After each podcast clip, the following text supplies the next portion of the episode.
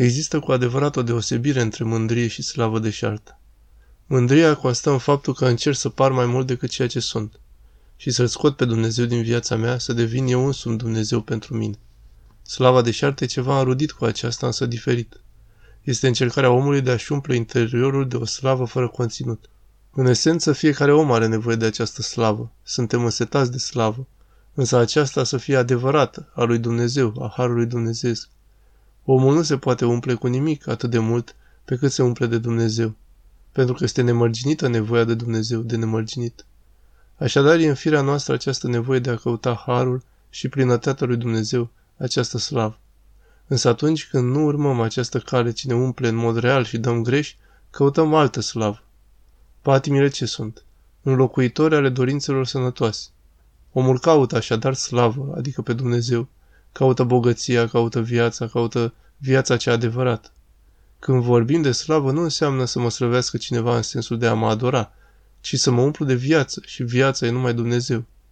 Deci atunci când nu am viață și nu trăiesc această slavă a Harului, a iubirii, a milei lui Dumnezeu, încerc prin modul greșite să-mi umplu această nevoie. Și atunci se naște slava deșartă, nevoia mea de a mă slăvi oamenii, de a mă cinsti, de a sluji imaginii mele ca să atrag recunoașterea oamenilor.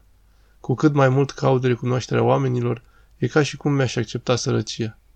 Doar omul sărac, neîmplinit, complexat, caută să se umple de admirația oamenilor, de aprobarea și acceptarea lor. Însă nu trebuie să-i condamnăm pentru acestea, căci nevoia omului de acceptare, în esență, e nevoia de a-L accepta Dumnezeu. Și pentru că nu a găsit-o, o caută într-un alt mod.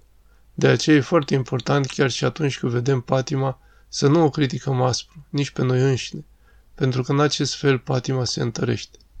Să ne împăcăm cu realitatea, să o recunoaștem, ca să găsim apoi metode de vindecare.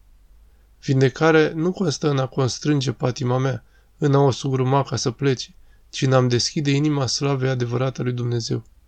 După cum spunea Sfântul Porfirie, întunericul nu se risipește războindu-l, ci deschizându-ne inima către lumină.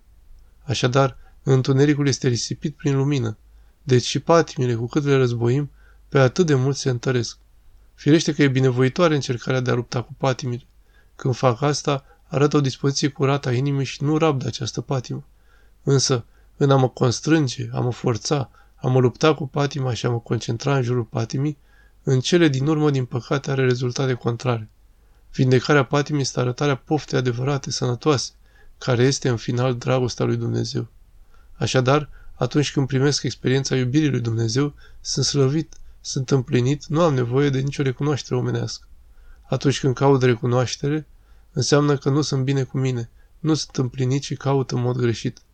Iar acest lucru aduce conflicte, concurențe, bănuieli, judecată. Toate acestea sunt reacții impulsive ale unui om duhovnicesc pe moarte. Atunci când se pocăiește, lucrurile se schimbă întru totul. Deci, pricepeți că slava deșartă vine să-mi umple lipsa, golul lăuntric.